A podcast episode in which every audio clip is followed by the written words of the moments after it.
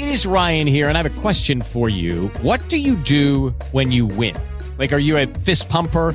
a woohooer, a hand clapper, a high fiver. I kind of like the high five, but if you want to hone in on those winning moves, check out Chumba Casino. At ChumbaCasino.com, choose from hundreds of social casino style games for your chance to redeem serious cash prizes. There are new game releases weekly, plus free daily bonuses. So don't wait. Start having the most fun ever at ChumbaCasino.com. No purchase necessary. VGW. Void were prohibited by law. See terms and conditions. 18 plus.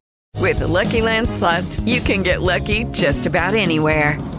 This is your captain speaking. Uh, we've got clear runway and the weather's fine, but we're just going to circle up here a while and uh, get lucky. No, no, nothing like that. It's just these cash prizes add up quick. So I suggest you sit back, keep your tray table upright, and start getting lucky. Play for free at LuckyLandSlots.com. Are you feeling lucky? No purchase necessary. Void where prohibited by law. 18 plus terms and conditions apply. See website for details.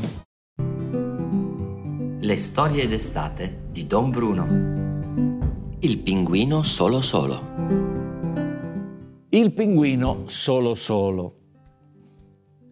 Per la 963.002esima volta il pinguino fece il giro completo del suo iceberg. Un po' sudato per la corsa, si specchiò in una lastra levigata di ghiaccio e soddisfatto si disse Non c'è dubbio, sono la creatura più bella dell'universo. Gli venne fame e si tuffò nell'acqua di un bel blu scuro appena increspata da una leggera brezza. Mangiò qualche pesciolino e poi tornò sull'iceberg. Sbadigliò e sospirò. Un'altra giornata, uguale a tutte le altre. Tornò a sbadigliare rumorosamente senza neppure mettersi la mano davanti alla bocca.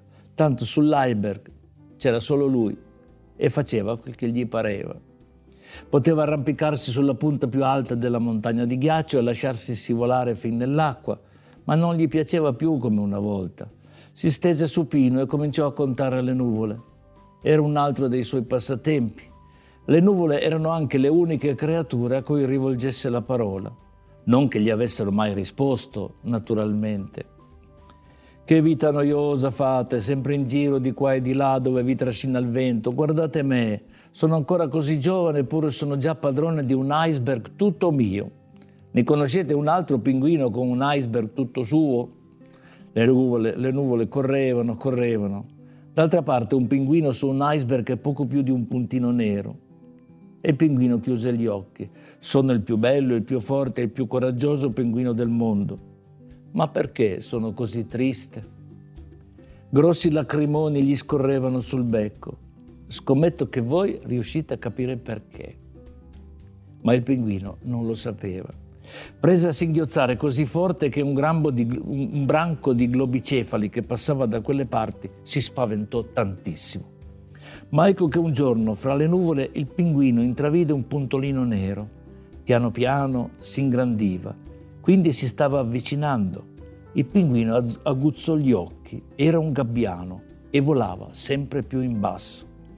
Nessun gabbiano si era mai posato sul suo gelito iceberg e il pinguino era tutto eccitato dalla novità. Ma chiuse gli occhi per non darlo a vedere, non voleva che il gabbiano si facesse chissà quali illusioni. Il gabbiano, il gabbiano si posò sul ghiaccio e poi cautamente si avvicinò al pinguino. Il pinguino sollevò la testa. Ah, disse il gabbiano, pensavo che fossi morto, anche ieri eri lì sdraiato. Sì, e anche l'altro ieri, pensò il pinguino, e il giorno avanti, e quello avanti ancora. Ma era terribilmente contento che finalmente ci fosse qualcuno con lui sull'iceberg. Buongiorno, finì col dire. Io mi chiamo Fortala, aggiunse il gabbiano, e tu come ti chiami? E il pinguino non lo sapeva, non aveva mai avuto bisogno di un nome sull'iceberg. Non ho un nome, disse. Che stupidaggine, borbottò il gabbiano. Tutti hanno un nome. Dato le circostanze ti chiamerò solo solo. Trovo che è un nome magnifico, disse il pinguino, ma il nome risvegliò la sua interna tristezza. Il gabbiano si mise a fargli un sacco di domande, cosa faceva lì, perché viveva da solo, com'era il pesce da quelle parti. Il pinguino rispose a tutto, ma aveva poco da dire. Dovette ammettere che soprattutto si annoiava. Ma perché non te ne vai verso la, fer- la terraferma? disse il gabbiano, e neanche a mezz'ora di volo da qui, e là ci troveresti un mucchio di altri pinguini. Altri pinguini? Esistevano altri pinguini? Solo solo raddrizzò la testa. Doveva andare là a mezz'ora di volo. A quanto tempo di nuoto potrebbe corrispondere?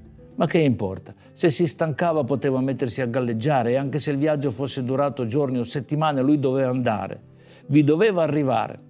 Si fece indicare la direzione giusta e si tuffò. Non aveva mai nuotato con tanta energia. Fortala gli volò sopra per un po' e poi lo salutò. Arrive, arrivederci solo solo, tieni duro, arriverai. E filò via come una freccia. Solo solo si ritrovò nell'immensità dell'oceano, ma almeno adesso sapeva dove voleva andare.